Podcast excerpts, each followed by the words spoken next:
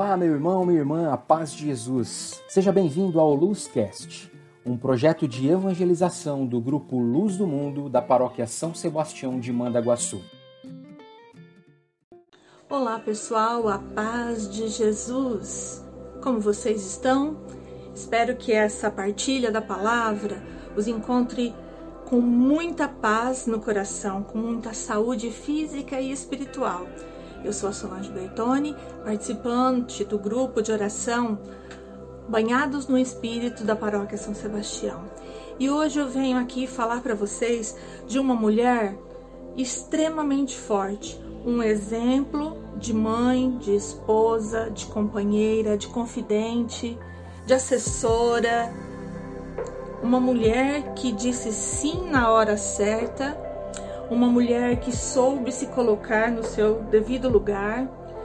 E nós costumamos falar que essa maravilhosa mãe e mulher não é deusa, não é mais que Deus, mas depois de Jesus, o Senhor, nesse mundo ninguém foi maior, já dizia Padre Zezinho numa canção.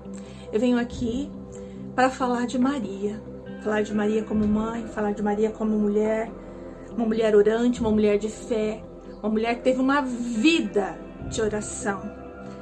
E eu gostaria que vocês pegassem comigo o Evangelho de Lucas.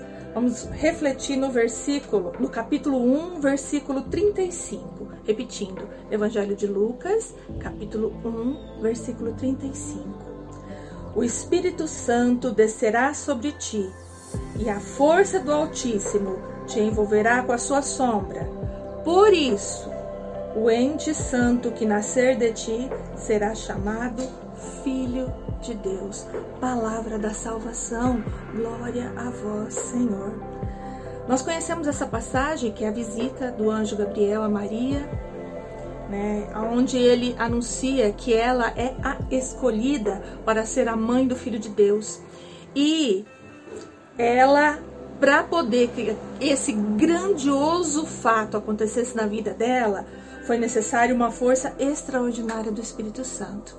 E é por isso que a igreja ensina que Maria é filha de Deus, mãe de Jesus e esposa do Espírito Santo. Aí você poderia estar se perguntando assim: é, Maria é filha de Deus? Sim, eu também sou e eu acredito que ela seja. Maria foi a mãe de Jesus, é a própria Bíblia nos conta que Maria foi a mãe de Jesus. Mas como assim Maria é esposa do Espírito Santo? Olha só, quando a sombra do Altíssimo a envolveu com esse poder de Deus que nós chamamos de Espírito Santo, uma transformação não aconteceu só fisicamente, mas também espiritualmente. Naquele momento do sim de Maria, houve uma união entre a humanidade de Maria, jovenzinha, com a divindade, a terceira pessoa da Santíssima Trindade. Naquele elo se fez carne o Filho de Deus através do sim de Maria. Então, sim, nós podemos dizer: Maria é a esposa do Espírito Santo. E nessa união entre humanidade e divindade estamos nós. Sim, porque nós também devemos acolher no nosso coração Jesus como nosso Salvador. Maria foi a primeira que comungou, Maria foi a primeira que acolheu Jesus no coração. Nós também acolhemos Jesus no coração. Para poder falar que Jesus é o nosso Mestre e Senhor, nós precisamos dizer esse sim também na hora certa e deixar o Espírito Santo nos encobrir com a sua sombra, nos proteger, nos livrar de todo mal. É, nós vivemos, eu e a minha família, no mês de, de fevereiro, nós fomos acometidos aqui pela doença do momento, o Covid. Né? Nove pessoas aqui de casa, na mesma semana, todo mundo adoecendo. E graças a Deus, né, somente eu e o cunhado meu precisamos ser hospitalizados. E enquanto eu estava lá no hospital, eu sempre me sentia acolhida, eu sempre me sentia na companhia de alguém que cuidava de mim. E eu acredito muito nesse tripé que nos põe de pé, que é a parte física, a parte emocional e a parte espiritual. Quando eu estava adoecida e ainda estou com algumas sequelas do Covid, ainda estou em tratamento, mas tudo está nas mãos de Deus, é, o meu corpo, o meu físico precisava de atenção, de medicação. O meu emocional ficou e ainda está abalado por essa enfermidade. Mas meu lado espiritual eu sentia e sinto essa força de nunca estar sozinha, porque eu sei que eu também posso chamar Deus de Pai. Eu sei que Jesus é o meu Salvador. Eu sei que o Espírito Santo age e pode agir cada dia mais em mim.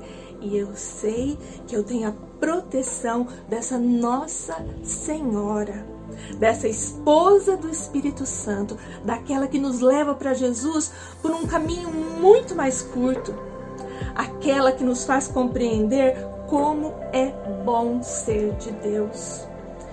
Nós estamos aqui na, comemorando em 13 de maio as aparições de Nossa Senhora em Fátima.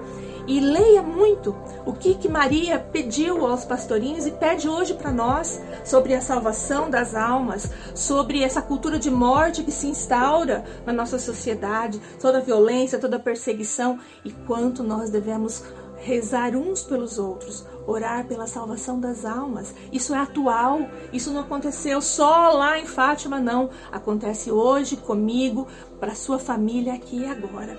Que a gente possa pedir para Maria nos levar cada vez mais a Jesus. Que a gente possa pedir a intercessão de Maria para que a gente possa abrir o nosso coração à ação do Espírito Santo que a gente possa pedir para que Maria lance sobre nós seu manto protetor e nos encubra com a sua graça de mãe a nós e a nossa família. Estejamos todos na paz do nosso Senhor. Grande beijo, fique com Deus, a paz de Jesus.